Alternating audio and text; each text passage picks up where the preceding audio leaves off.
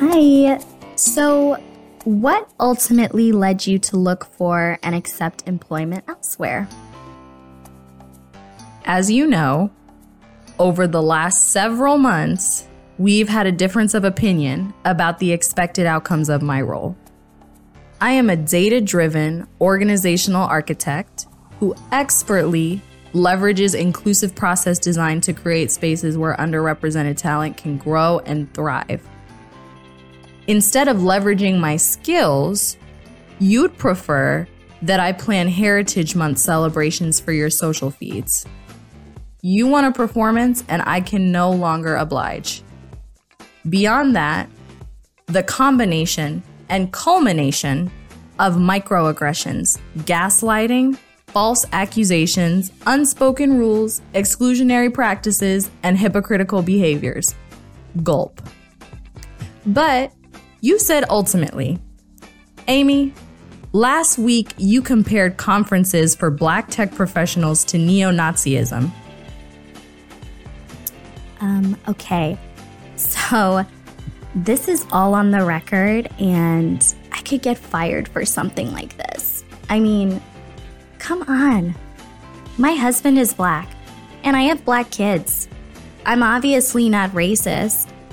And I apologize for it, and it really wasn't my intention to offend you, so I don't see why this has to be part of your exit interview.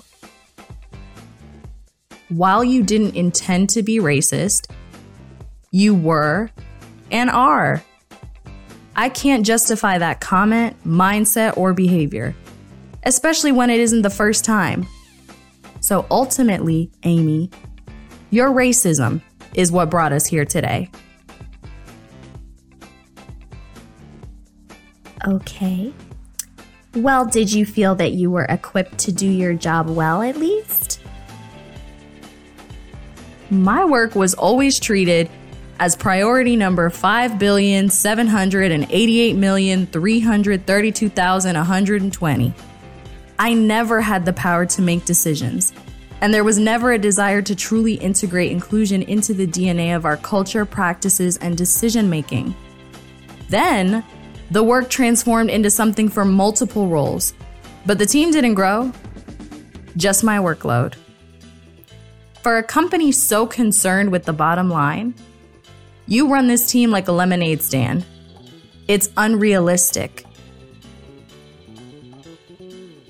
Well, then, any other comments, questions, concerns? Uh, yeah, it's quite performative here. Always ready with a seemingly heartfelt soundbite, but never willing to actually act.